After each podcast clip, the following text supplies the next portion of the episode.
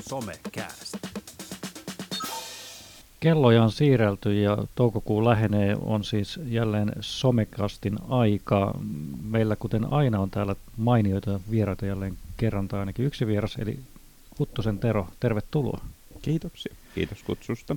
Ja sitten tuolla pöydän toisella puolella on Kiviniemen Juha Verkeltä. Moro. Ja minä olen Alastalon Jarno. Somecast. Tota, jos mä voisin vaikka aloittaa tällaisen kierroksen tässä näin, niin mun teemani oli tällainen niin kuin tosi kepeä, mutta mä olin tänään kadulla tietystä syystä kyselemässä ihmisiltä että asioita, mutta mä kysyin ihan, että se on yksinkertaisen kysymyksen, että mitä kuuluu, ja mä katsoin, miten ihmiset reagoi siihen. Ja osa oli suorastaan ihan hämmentyneitä siitä.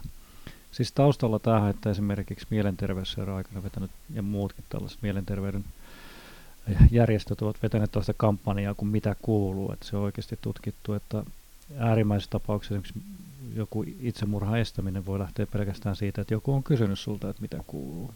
Ja mä kysyisin vaikka nyt Tero sulta ensin, mitä sulle kuuluu?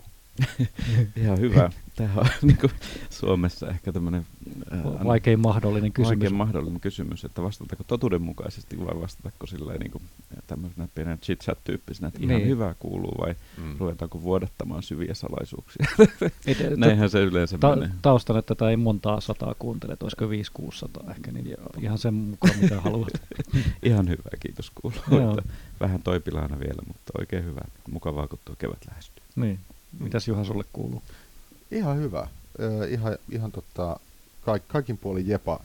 Hirveä kiire joka suunnalla niin siviilissä kuin töissäkin, mutta näin se menee. Mm. Ja tämä on mun hirveän mielenkiintoinen kysymys, koska mietin sitä just kun Teron kanssa ei olla vähän aikaa nähty ja ollaan kuitenkin niin kuin kavereita siviilissäkin, niin sitten se on jotenkin se, että no, mistä kulmasta vastaa. Mm. Herkästi vastaa, niin kuin, jos on jotenkin työhön linkittynyt tuttu, niin sitä vastaa työn näkökulmasta, eikä rupea avaamaan siviilikuvioita sen tarkemmin, varsinkaan näin työkontekstissa jos taas me nähtäisiin jossain oluella ja Tero kysyisi, että niin kuin mitä kuuluu, niin mun vastaus saattaa olla ihan toinen. Että se on kuitenkin sosiaalinen kontekstikin on eri. Juuri niin. Ja sitten just tämä chit-chat-meiningillä tavallaan, niin kuin, se tosi hyvin menee sen jenkkimeiningillä. Mielestäni Ranskassa on hyvä tämä niin kuin mm. savaa, niin kuin, miten menee, ja sitten vastaus on vaan savaa, meneehän se. Niin kuin, äh. no, se, on, vähän sama. Se oli tosi neutraali, se on mahtava. Mutta oletteko te kysynyt tuntemattomalta, että mitä kuuluu? tuntemattomalta. Niin, sanotaan, että no, puolituntemattomalta. Että se on helppo kysyä niin kuin tutulta. Mekin tässä pöydän ääressä mm. ollaan tavattu useamman kerran keskenämme, niin se on helppoa. No siis eh, ei varmaan ihan puolituntemattomalta tuu kysyä. Yleensä jos on jotain tuntemattomalta menee kysymään, niin se kysyy, että onko kaikki ok. että se on enemmänkin näin päin, mutta silloin on tullut joku jo merkki siitä, että kaikki ei ole ihan ok ja menee sitten ehkä enemmän varmistaa. Ja sitten siinä on taas sit se, että kaikki ihmiset sanoo tai osa ihmistä sanoo siitäkin huolimatta, vaikka käsi olisi silleen suurin piirtein mm. paketissa, että joo, joo, kaikki on ihan ok, kyllä mä tässä pärjään. Mm. Ja mm. osa sitten rupeaa kertoa enemmänkin, että ehkä se menee tolla tavalla. Mm. Mm. Ja onko sitten, siis nyt näin niin kuin livenä tässä lihallisessa maailmassa verrattuna tuohon digimaailmaan, niin onko se kysymys, voiko se olla sama? Ja No vaikeampi tietenkin missään Facebookissa mennä mä kysymään joltain oudolta, se voisi katsoa vähän, kun laitat Messenger-viestiä jollekin, että mitä kuuluu, niin voisi katsoa vähän, mutta jossain keskustelufoorumeilla varmaan, niin onko sillä merkitystä, että kysellään myös, että mitä kuuluu? Niin, mä tiedän, että sosiaalisen median meininkihän on vähän se, että et ikään kuin tarkoitus on broadcastata sitä, että mitä sulle kuuluu, tai ainakin mielikuvaa siitä, mitä sulle kuuluu, eikä niinkään se, että en mä ehkä oleta, että ihminen, ihmiset tulisi postaamaan mun Facebook-seinälle kysymään, että miten sulla muuten Juha menee. Mm. Ei, ei se jotenkin ole sit taas se foorumi. Mm. Mutta se lähtökohtainen oletus on, että ainakin jotain siitä, mitä mulle kuuluu, niin mä ehkä kerron mm. kuitenkin niin kuin somessa. Toiset mm. enemmän, toiset vähemmän. Mutta, niin. Pitääkö olla niin kuin sisar, puoliso, muu suhde, että joku kysyy, että mitä kuuluu, tai syvä kaveruus? Mä sanoisin joo, ainakin mun niin kuin, piirissä. Niin. Ja kyllä se on silleen, että nyt rupesin miettimään, kun Juha puhuu tuosta niin kuin tavallaan, että jos jotain Facebookia tai muut miettii, että minkälaisia yhteydenottoja sitä tulee otettu ihmisiin, niin kyllä yleensä siinä on aina joku funktio, semmoinen hyvin, niin. mm. hyvin toiminnallinen, että, että huomasin, että olit laittanut tämän, minulla on intressi, joka liittyy siihen ja jotain niin. tämän tyyppistä. Sitten on muutamia tuttuja, jotka on sitten laittanut Facebookiin myös tämmöistä että kaikki ei mene hyvin tyyppistä viestiä mm. erilaisista kriisitilanteista tai muissa, niin mm. niin ei silloin kattu ehkä just seinälle laitettu, että, että no, onko kaikki ok, mm. vaan sitten se menee heti tämmöiseen niin kahdenkeskiseen chattiin, mm. että hei, että huomasin tämän sun viesti, että jos haluat jutella, että mitä kuuluu, mm. että mm. on täällä. Että jotain tämän tyyppistä viestintää on tullut tehtyä, mutta että mm. kyllä ne aina usein menee sitten nopeasti siihen kahdenkeskiseen viestintään.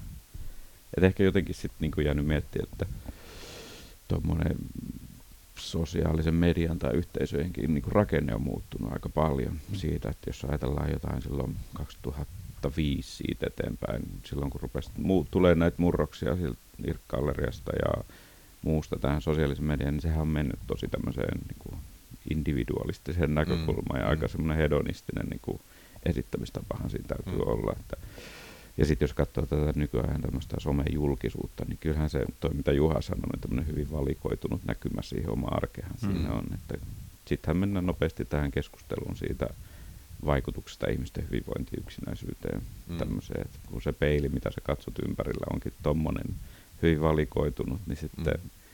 varsinkin ihmisille, jotka epävarmoja jossain kasvujäässä muuta, niin kyllähän se niin rupeaa näkyä sitten, että mä en tiedä, onko siinä maailmassa se tila ehkä niin kuin sanoi, että mitä kuuluu, tai varsinkaan mm. vastata siihen sitten, että tämmöistä niin, no, pohtii. Niin.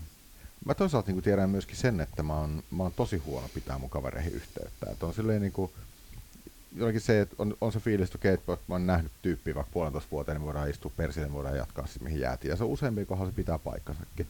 Mutta sitten toisaalta se, että jos sitä kommunikoisi vanhan liiton analogisen menetelmän, niin tulisi otettu se puhelin käteen soitettua että, ja kysyttyä se kysymys, mitä kuuluu. Nyt vaikka tyyppi vaikka se postaisi sosiaaliseen mediaan jotenkin sellaista niin kuin tosi kaiken kattavaa kuvausta siitä, että siellä on sitä hyvää, siellä on sitä huonoa, siellä on sitä arkea ja kaikkea, mitä hirveän harvoin tekee, niin onko mulla silti niin kuin harha siitä, että mä tiedän, mitä sille kuuluu. Et kyllähän totta kai niin kuin somen myötä, että sille, kun näkee vanhoja tuttuja pitkästä aikaa, niin ei tarvitse aloittaa nollasta, että on niin kuin joku mm. haisu siitä, että mitä tyypin elämässä tapahtuu, mutta mut loppujen lopuksi kuinka illuusio se on, mm. että mä itse asiassa tiedän, mitä mun kavereille kuuluu, jos mä oikeasti kysy sitä mm. kysymystä. Ja se mä, se mä huomaan, just mitä Tero sanoi, että tavallaan, että no esimerkiksi Facebookissa, niin no mä pyysin sua tänne esimerkiksi, että tuu somekastiin, että aina joku pyyntö melkein siellä Facebookissa, kysyt sitten kuinka tutulta tai keltä tahansa sitä, että et, et mikä tilanne sitten onkaan, niin se on aina kuin pyyntö. Mm. Täällä plimsahtaa jossain niin kuin ääni. Joo, se on, mä epäilen, että se on varmaan ehkä mun Juha, Juha mun alkaa huutelemaan. Sähköposti huutelee. Mutta se, se, että Miksei sitä sitten voisi kysellä vähän useammin? Mä tiedän, se on ehkä sitten pelottavaa. Ehkä. Niin, palaa ehkä siihen ensimmäiseen jenkkiesimerkkiin siitä, että niin kaikki hyvin tavallaan, että mitä se vastaus onkin jotain muuta kuin, että kaikki niin, ok. kyllä. Että se sitten joutuu sitten kuuntelemaan oikeasti. Niin joutuu oikeasti investoimaan aikaa siihen niin kuin kaveriin. Siihen liittyy vastuu siihen kysymykseen, että niin. jos sä menet kysyä, että mitä kuuluu, ja sitten toinen rupeakin kertoa, niin sitten että sorry, ei mulla ollut aikaa, että oli mm. vain enemmän mm. tämmöinen chit tyyppinen niin kuin mm. hyvä päivä tyyppinen mm. kommentointi. Ja se olisi mielenkiintoista tietää syvemmin niin kuin nuorten verkkokulttuurista, nuorten niin kuin verkkokommunikaatiosta niin kuin tänä päivänä, että kuinka paljon esimerkiksi nuorten keskinäisviestinnässä, kuinka paljon itse asiassa niin kuin kysytään, että, että mitä sulle kuuluu se on jännä esimerkiksi niin kuin vaikka perus Insta-päivityksen rakenne on se, että niin kuin siinä on se kuva, sitten on teksti, joka ainakin mun silmillä on niin kuin täysin irrallinen siitä kuvasta. Se voi olla joku biisin sanotuksia, että niin kuin kaikki on paskaa, voisiko vaan kuolla pois. Ja kuva on kuitenkin semmoinen, niin kuin, että kattokaa kuin hyvältä mä näytän. Ja kaikki kommentit on silleen, että vautsi sä oot upea. Tavallaan, että ei siinä ole sitä dialogia siitä, että onko sulla oikeasti kaikki hyvin, koska tämä teksti on kuitenkin tämmöinen tai no miksei, että onko sulla kaikki hyvin, kun sun pitää postaa tämä päivän kuudes mm. duckface, mikä voi olla sekin har- niin kuin relevantti kysymys. Mm. Yksi nuoriso kommentoi tuossa jossain kohtaa, että onko sosiaalinen media myös niin kuin nuorisotyön kantilta, niin ollaanko me liikaa viihteellistetty sitä. Mä en ehkä allekirjoita sitä, että me niin kuin tuotetaan sirkushuveja niin paljon someen, mutta toisaalta se, että puhutaanko me tai käsitelläänkö me tarpeeksi mm. sitä aihetta, että se ei välttämättä ole se niin viihdearvo, ei mm. ole se pääasia vaan että siinä pitäisi olla myös se, että voit kysyä siltä kaverilta, että mitä kuuluu. Niin mä en tiedä se, mä näen sen viihdearvon sillä, että sä saat nuoret huomaamaan ensin ja sitten niille nuoret tietää että tällainen, joka voi ottaa, johon voi ottaa yhteyttä. Mm. Ja mä muistan mikä keissi Espoossa tai muussa, että se oli vähän niin kuin ne käytti Insta ja sitten se, se privaviesteissä alkoi tulee sitten nuorilta viestiä kyllä sen jälkeen, kun ne tiesi, että tällainen taho on olemassa. Mm. Varmaan siinä on se, se tietty, että kuinka paljon viihdettä ja kuinka paljon muuta. Mm. Joo, mutta hyvät ihmiset, muistakaa kysyä toisiltanne ja muilta ja tuntemattomilta ja Facebookissa ja ties missä, että mitä kuuluu. Ehkä se voi avautua vaikka mitä siitä. Ää, Juha ja Tero, onko teillä jotain aiheita? Kumpi, otetaanko Tero tässä vaiheessa? Että mitä sä haluaisit alustaa? No, mä, mä tästä tänne tullessani pohdiskelin vähän, että mi, mitä kaikkea sitä voisi tuota puhua ja jotenkin muutamia semmoisia teemoja tuli mieleen, ehkä niitä kaikkia yhdistää tämmöinen sana kuin tulevaisuus. Ei jotenkin, että mitä on elämä 2000-luvulla ja sen yli ehkä. Että jotenkin puhut, työn kautta toki tässä on tullut viime aikoina pohdittua viimeiset vuodet aika paljon tämmöisiä tulevaisuuden taitoja, että mitä ne niin kuin loppujen lopuksi on, se on toinen, toinen asia. Ja sitten siviilipuolella mä oon, kun kirjoittelen pöytälaatikkoa erilaisia Skifi-novellin tynkiä, niin siellä on pohtinut nyt sitten ehkä enemmänkin tämmöisiä tämmöisen mielen, mielen lataamista ja mielen kopioimista ja minkälaisia vaikutuksia siltä on ja onko sekin sitten toisaalta mennäänkö takaisin ympyrää alkuun päin siitä, että mikä on tulevaisuuden taito ja näin poispäin. Tämmöisiä mä tämmöisiä pohtiskelin mm. tuossa matkalla. Kuinka kauas olet mennyt Skifi-puolella niin tulevaisuuteen? No, no nyt ollaan, Koska mielen lataaminen on mahdollista. Koska mielen lataaminen on mahdollista. Se, se riippuen keneltä kysyy. Toi Kurzweil, joka on siellä Googlella ollut töissä ja jollain tavalla ennustuksen track recordi pitää paikkaansa, niin hän on veikannut, pitää singulariteettia 2045, 2050, mm. että ei sinne ole enää hirveän pitkä matka. Sitten jos ajatellaan IBM tekemiä, tuota, jos ajatellaan laskentatehoa, niin tuota, sen osalta aletaan olla jo siellä. Mm. Et nyt on mm. kyse ehkä enemmän siitä sitten yhdessä podcastissa, jota joskus kuuntelin, siellä oli hyvin käsi. Esitettiin tämä asia silleen, että, että periaatteessa jos ajatellaan laskentatehoista konepuolta, miten niin kuin meidän synapsit saadaan toimimaan, niin tuota, aletaan olla siellä, että ikään kuin se kirja on jo tehty. Eli on tarpeeksi mm. sivuja, johon voi ladata sen tietoisuuden, mutta että ikään kuin se ohjelma on kirjoittamatta. Eli mm. miten me saadaan ikään kuin toimimaan se mm. koko mielen, mielen tuota, toiminnallisuuden. Toisaalta tosi kiehtovaa, mutta toisaalta sitten myös pelottavaa. Että, että tällä hetkellä ehkä kenties teoriassa voisin ladata oman mieleni jonnekin ja sitten odottaa sitä aikaa, kunnes joku rakentaa sellaisen softan, että se osaisi käyttääkin sitä. Niin, no siis periaatteessa me kaikki, vaikka olemme ehkä emme nuoria enää, mutta olemme sitä ikää, että periaatteessa voidaan nähdä tuo aika, kun se on niin kuin mahdollista. Että mm-hmm. Siinähän mielessä sitten pitää miettiä, että jos otetaan kopio aivoista, niin onko sillä eroa, että otetaan se 20 aivoista mm. tai 60 aivoista. Ja toisekseen sitten, jos sen kopion ottaa ja sen lataa johonkin digitaaliseen alustaan ja sitten se digitaalinen alusta lähtee tai digitaalinen minä lähtee elämään omaa elämäänsä, niin mitä tapahtuu, jos Tero 1 lähtee niin tuohon suuntaan Välimeren rannalle ja Tero 2 lähteekin vaikka sitten Nepaliin vuodeksi ja sitten vuoden päästä ne tapaa, niin mm. minkälaiset terot siellä kohtaavat, mm. vaikka on sama historia ja kokemukset. Niin sehän on mielenkiintoista. Toki, to, toki tämä on Skifissä hyvin kulunut teema, mutta mm. edelleen, edelleen jotenkin hyvin ajankohtainen mielestäni. Skifi, Skifi on mun mielestä niin kuin siitä makea laji itsekin ihan hirveästi kuitenkin kulutan, kulutan Skifiä ja dikkailen, en itse kynäile, mutta on enemmän kuluttajapuolella, niin, niin kuitenkin Skifi onnistuu niin taiteilijan käsittelemään yhteiskunnallisia teemoja mun mielestä ihan näyttömän hyvin. Siitä se on mun mielestä niin tosi makea. Ja kuinka monella Skifi-kirjoittajalla on loppupeleissä ollut niin tosi HC-akateeminen tausta, että ei ole vaan ollut semmoisia niin kuin kynäilenpä nyt kun en muutakaan osaa, vaan se on vähän muut, mm. muut motivaatiot taustalla. Niin tota, en tiedä, siis just esimerkiksi al, mikä Altered Carbon, mm. niin sehän mm. käsitteli just tämä samaa tematiikkaa, että Kyllä. just tämä mielen lataaminen, siirtäminen muualle oli tavallaan keino niin kuin välimatkojen pienentämiseen Joo. avaruudessa, mutta sitten se pyörittelee kauhean paljon kanssa niin kuin identiteettiä. Mm. Olenko minä, on, onko minun keho minun identiteettini vai minun mieleni? Mm. Ja just tämä, voiko olla kahdessa sukassa samaan aikaan vai ei. Mm-hmm. Se oli ehdottomasti kielletty ja siinä ihan kipeä myöskin luokkayhteiskunta. Et mekin mm-hmm. varmaan tullaan näkemään tämä, että mieli voidaan ladata jonnekin, mm-hmm. mutta todennäköisesti alkuvaiheessa se on ne, joilla on pätäkkää maksaa siitä. No. Me ollaan väärällä alalla ehkä siihen mm. nähden, että meitä ei ehkä saada vielä sinne niin tallennettua. Niin, ja mitä se kertoo siitä, että jos äh, ahneimmat ja rikkaimmat vaan pystyvät toisentamaan mm. toisensa, mm. ja onko se meidän tulevaisuus, niin, on, mm. niin en, onko meillä toivoa.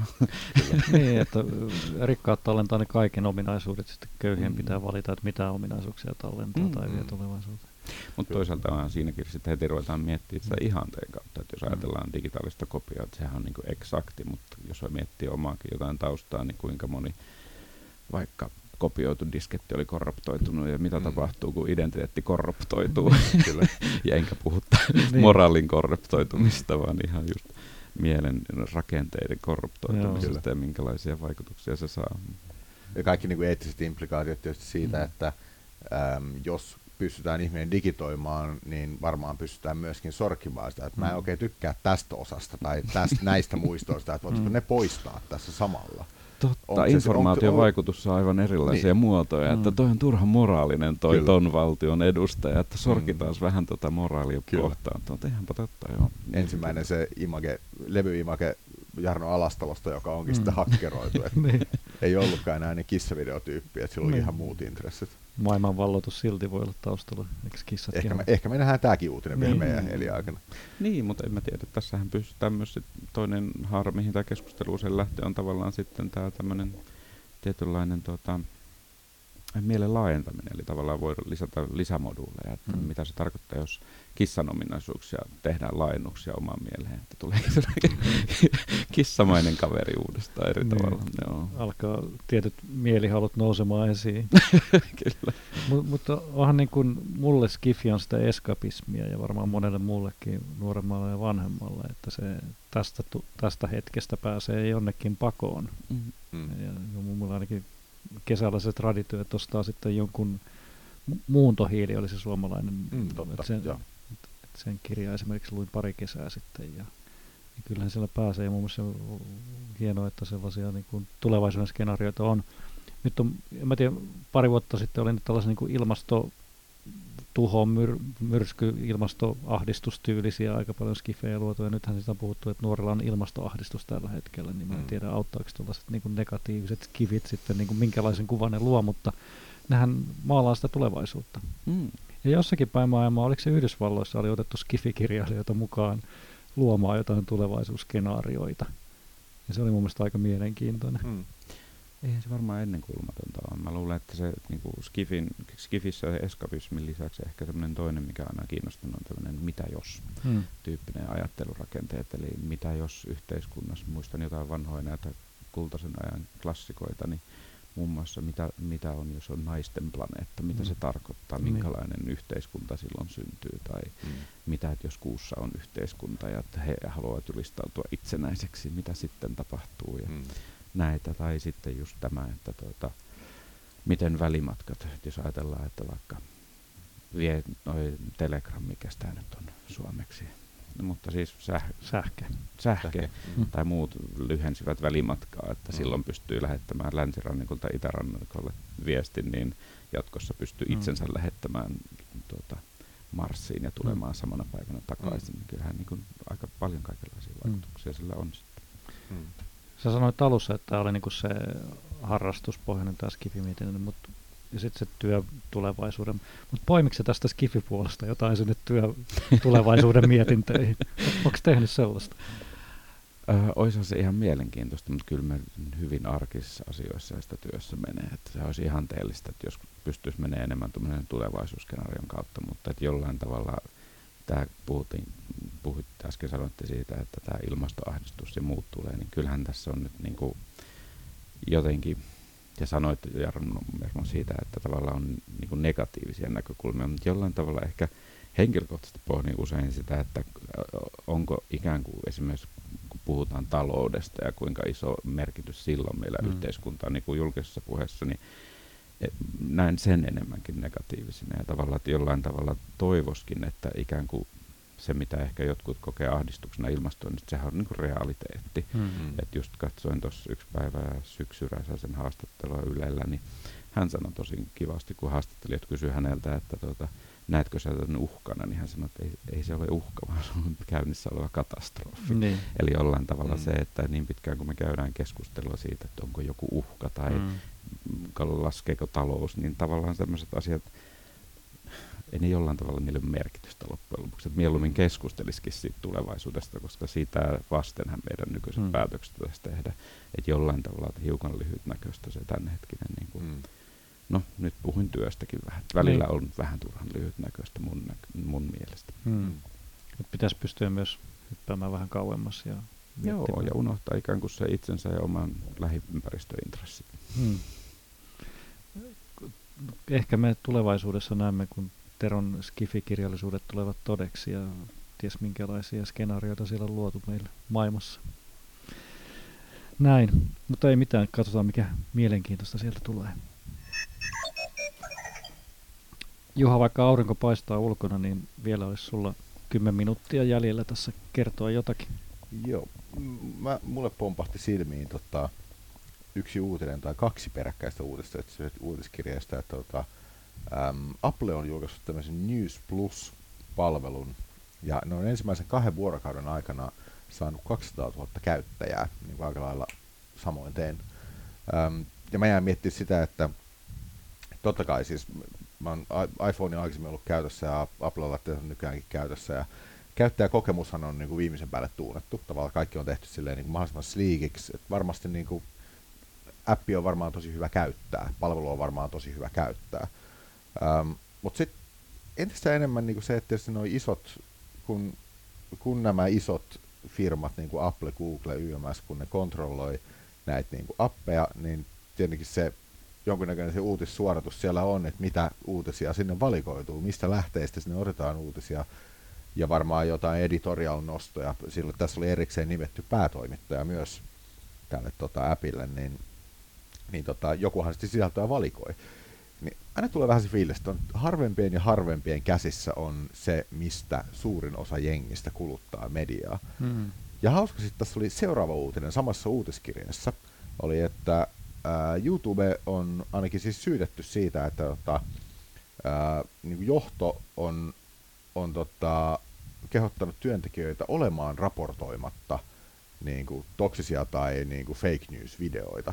Että älkää liputtako näitä, että antakaa niiden olla siellä palvelussa. Mm-hmm. Tämä on siis toki vasta niin kuin syytös, mm-hmm. että ei ole, ei ole tota, varmistettu, mutta tavallaan sama, samaan aikaan kuin kaksi uutista, että enemmän ja enemmän isojen näiden teknologiafirmojen käsiin nyt uutislähteitä, mutta sitten samaan aikaan silleen, että no älkää nyt sanoko, jos täällä on jotain hassua, mm. että antakaa vaan mennä ainakin journalistiset periaatteet ehkä pikkasen saattaa itkeä verta tai niin mediakasvatukselliset niin. näkemykset. Vähän kuumottavan kuulosta. Ja tuossa on se vaarana sitten, että siellä on ne algoritmit taustalla, että siellä voidaan vaikka tavoitteeksi asettaa, että nyt mahdollisimman paljon ihmiset ovat vaikka vastakkain keskustelevat, koska se on todettu myös olemaan, että Facebookissa oli jotain näitä algoritmeja aikoina, että ne totesi, että se on parempi, että ihmiset vähän niin kuin väitteleekin keskenään, silloin ne on aktiivisempia, tulee useammin sinne ja sen kautta kasvaa lisää kävijöitä. Mm, että, mm. että, mutta mitä uutisia sillä Applella niin kuin on? Onko siellä niin kuin vielä mitään, niin kuin, onko ne politiikkaa, urheilua, mm. kissavideo-uutisia? Uutinen, uutinen ei kerro. Joo. Uh, mutta tota, esimerkiksi siis tämmöiset niin kuin pienehköt toimijat kuin Washington Post ja New York Times on molemmat ilmoittanut, että heidän uutissyöttään ei tänne tule tähän mm-hmm. Mutta niin kuin, tavallaan tässä, totta kai tämmöisessä on aina vääntöä tavallaan, että mm-hmm. meidän tuottama sisältö, niin julkaisitteko teidän palvelussa ja miten te maksatte se teidän palvelusta siitä, mm-hmm. ja niin kuin jos, jos näin tehdään. Että, joo, joo, jännä. Jännä. Tai onko, niinku, onko ne YouTubessa sit niinku maksumuurin mm. takana ne niinku se laadukkain uutissisältö mm. esimerkiksi, joka niinku harvasti niinku maks, sitä maksullista versiota kuitenkaan tilaa. Mm. Ainakaan nykyisellä. Mm. Niin. Onko oikea tieto niiden oikeuskohta, jolla on varaa maksaa siitä? Niin, tämä on, tää just mitä äsken oli tiedon, äh, mielensiirto, niin onko mm. tässä uutisten siirto ihmisille niin, maksullinen? Mikä, mikä on oikea tieto? Niin, mikä on oikea tieto, niin se on mu- vain rikkaiden tiedossa. Niin, ehkä mä tiedän siis hirveän, hirveän monesti aina, mä en tiedä, ehkä, ehkä tämä pimeä talvi näkyy tässä vielä takanapäin, mm. mutta jollain tavalla oli kovin reppäästä kaupalliset toimijat internetiin. Aika mm. monessa kohtaa tuntuu niin kuin tulevan törmäämään samoja asioita mm. kannalle. Et jos ajatellaan sitä utopistista näkökulmaa, mikä oli silloin 90-luvulla, että internet tulee mahdollistamaan sen, että kuka tahansa voi tehdä verkkoon mitä tahansa. Ja toki silloin ei puhuttu trolleista eikä, mm. eikä valeuutistehtaista eikä mm. mistään muusta, jotka toki kuka tahansa realis, niin ihmistä tunteva ihminen varmaan pystyy, pystyy silloin ajattelemaan, mutta että nyt jos ajatellaan, että puhutaan verkkojen verkoista, että jokaisessa noodissa voi olla a, niin kuin tärkeää informaatiota ja ihminen voi surffailla, niin kyllähän nuo kaupalliset toimijat on saanut niin kuin tämmöisiä aidattuja puutarhoja kasaan, että sinne mm. yritetään haalia ja sitten luodaan niitä mekanismeja, millä niin kuin vahvistetaan näiden mm. niin kuin risteyskohtien merkitystä. Mm. Et sillä lailla ehkä tuommoisten uutisten, uutisten jollain tavalla niin kuin kuratointi ja julkaisu niin kuulostaa ihan luonnolliselta mm. intressikohteelta kyllä. Mutta mut toisaalta siis se, että tuolla uutisäpi, mitä itsekin käyttää, niin tota, niin on siellä paljon sellaista vie, niin kuin viihdekuraa on paljon, esimerkiksi niin kuin joku niin kuin ampparit, mitä usein käytän, niin sitä saa onneksi kustomoitua sille, esimerkiksi Big Brother-uutiset saa heivattua saman tien hemmettiin mm-hmm. sieltä tavallaan, että sitä, sitä ryönää ei tule siihen omaan uutissyötteeseen, mutta mut sitten se on kuitenkin se on aika niin kuin rajattu vinkkeli. Mm-hmm. Et mä itse asiassa kaipaisin sellaista niin uutisäppiä, mihin saisi itse yhdisteltyä fiksusti, ää, fiksusti niin kuin eri uutislähteet. Voisi itse valkata, että okei, mä haluan näistä ja näistä lähteistä omat mm. uutiseni, ja sitten mm. sieltä tulisi se syötä. Tämmöisiä varmasti on, mutta sitten taas, ja niitä onkin, olen kokeillutkin, mutta sitten taas sellaista, missä käyttökokemus olisi riittävän hyvällä tasolla, niin se mm. ei ihan, mm. niin kuin, ihan niin kuin ole. Ja kyllä tästä esimerkiksi tämä Applekin uutisointi niin kuin appia näkemättä, se on varmasti tosi sliikki käyttäjän kannalta se käyttäjäkokemus, mutta sitten jos se niin kuin, taustalla käydään tämmöisiä keskusteluja, että tosiaan saadaanko tämmöiset niin kuin, pienet tota, toimijat, niin kuin Washington Post, niin julkaiseeko mm. niitä, tai antaisi luvan julkaista niitä uutisia sillä alustalla, mm. niin se on sitten aina taas vähän rajattu näkökulma. Kuka mm, taputtaa no. kenen selkää. Mutta kyllä tämä tuntuu siihen menevän, että kuinka paljon sitten uutisia luetaan itsessään jostain hs.fi tai mm. keskisuomalainen.fiistä. Että mä en muista niitä prosentteja, mutta viime kesänä julkaistiin Suomessakin tämä Reuters-instituutin tutkimus, niin nuorten en me sano mikä se prosenttiluku, mm. mutta oli ihan iso prosenttiluku, että se uutislähde on sosiaalinen media. Mm.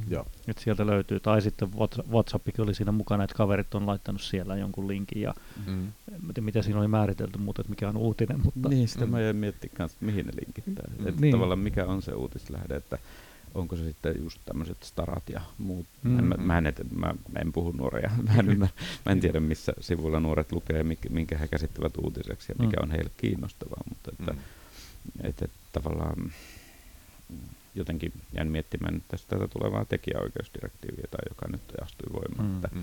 tämmöiset Ampparin tyyppiset sivut, niin linkkiverot. Niin, linkkiverot tulee tavallaan, mm. tai jos tulee, että niin. me emme tiedä, että siinä on pari vuotta, kuin ilmeisesti aikaa vähän pohtia, miten se käytännössä toteutetaan, mutta lähtökohtaisesti se, että tämmöinen niin otsikosta muutama sana voi välittää, niin se, sille toki pyritään ehkä just tämmöisiä Ampparin Google Newsin mm. tyyppisiä palveluita estämään. Ja siinä vaiheessa rupesin miettimään nyt itse asiassa, onko tämmöiset Apple Newsin tyyppiset jutut, niin onko Googlelle ja Applelle ja Microsoftille helpompaa ostaa uutistoimista julkaista omia uutisiaan mm. kuin että ruveta miettimään, että miten he saa muiden uutisia nyt silleen niin kuin ilman Kyllä. menemättä tuohon tekijäoikeusdomainiin. Mm.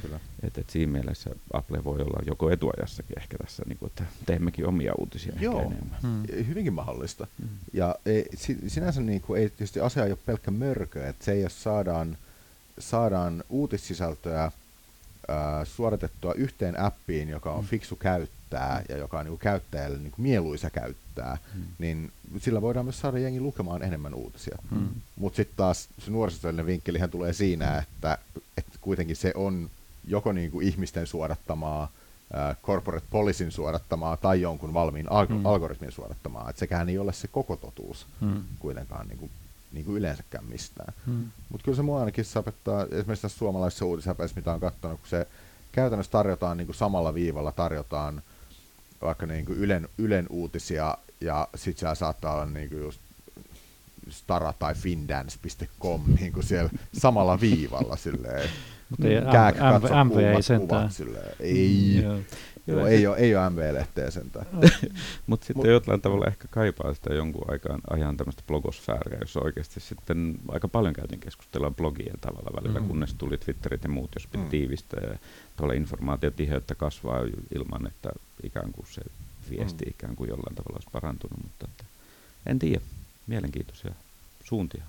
Mutta informaatio ähkössä me ollaan ja ton tyylisiä palveluita tulee lisää, mutta se, että eriarvoistaa tu, tuollainen asia sitten, että on Applen tuote, sulla pitää olla se, että sä saat tiettyjä uutisia. Ja ehkä tässä kysymys on enemmän sitten, että onko suuret tekijät ja Suomessa on puhuttu Ylen vallasta ja muusta, että tavallaan, että mm. onko valtiollinenkaan media hyvä vai huono vai mikä asia. Että mm. Jos se liikaa keskittyy se uutiset johonkin yhteen, niin se on tietenkin, tai joku jakeluun jollakin. Mm. Onhan media syyttänyt tai mediat tietyt syyttänyt Facebookia esimerkiksi heidän liikevaihto-ongelmistaan, mm. Mikä mun mielestä nyt ei täysin pidä paikkaansa. Eli kuka tekee sen appin nyt, joka yhdistää niin kuin käyttäjän itse valitsemat uutissyötteet, toisaalta niin kuin laadukkaaseen kuratoituun mm. journalistiseen sisältöön, mielellään pitäisi ottaa se algoritmi, joka vielä huomioi sen, että hei nyt sä oot vähän liikaa tässä omassa kuplassa, mm. että sun kuplan ulkopuolella tapahtuu näitä mm. asioita, että katso myös nämä. Mm-hmm. Ja niin. Saako Siinä. sitten mielipiteen? Saa. tai toiveen, mieluummin Yle kuin kaupalliset toimijat. totta, totta. Joo. Tämä iloinen veronmaksaja aina. Kun Eikö tämä sote-juttu mennyt ihan hyvin tavallaan, että olisi yksityiselle siirretty näin? Mm. Kyllä. Siirretään uutisetkin sinne. Äh, hyvät ihmiset, me olemme täällä nyt olleet erittäin mielenkiintoisten asioiden äärellä ja kiitokset Tero, että pääsit käymään. Kiitokset Juha. Ja hyvät kuuntelijat, nyt me siirrämme tämän teidän mieliinne suoraan tämän lähetyksen ja ties miten olette vaikuttaneet. Muistakaa kysyä toisilta mitä kuuluu ja halalkaa toisenne. Moikka! Löydät meidät myös internetistä www.somecast.fi.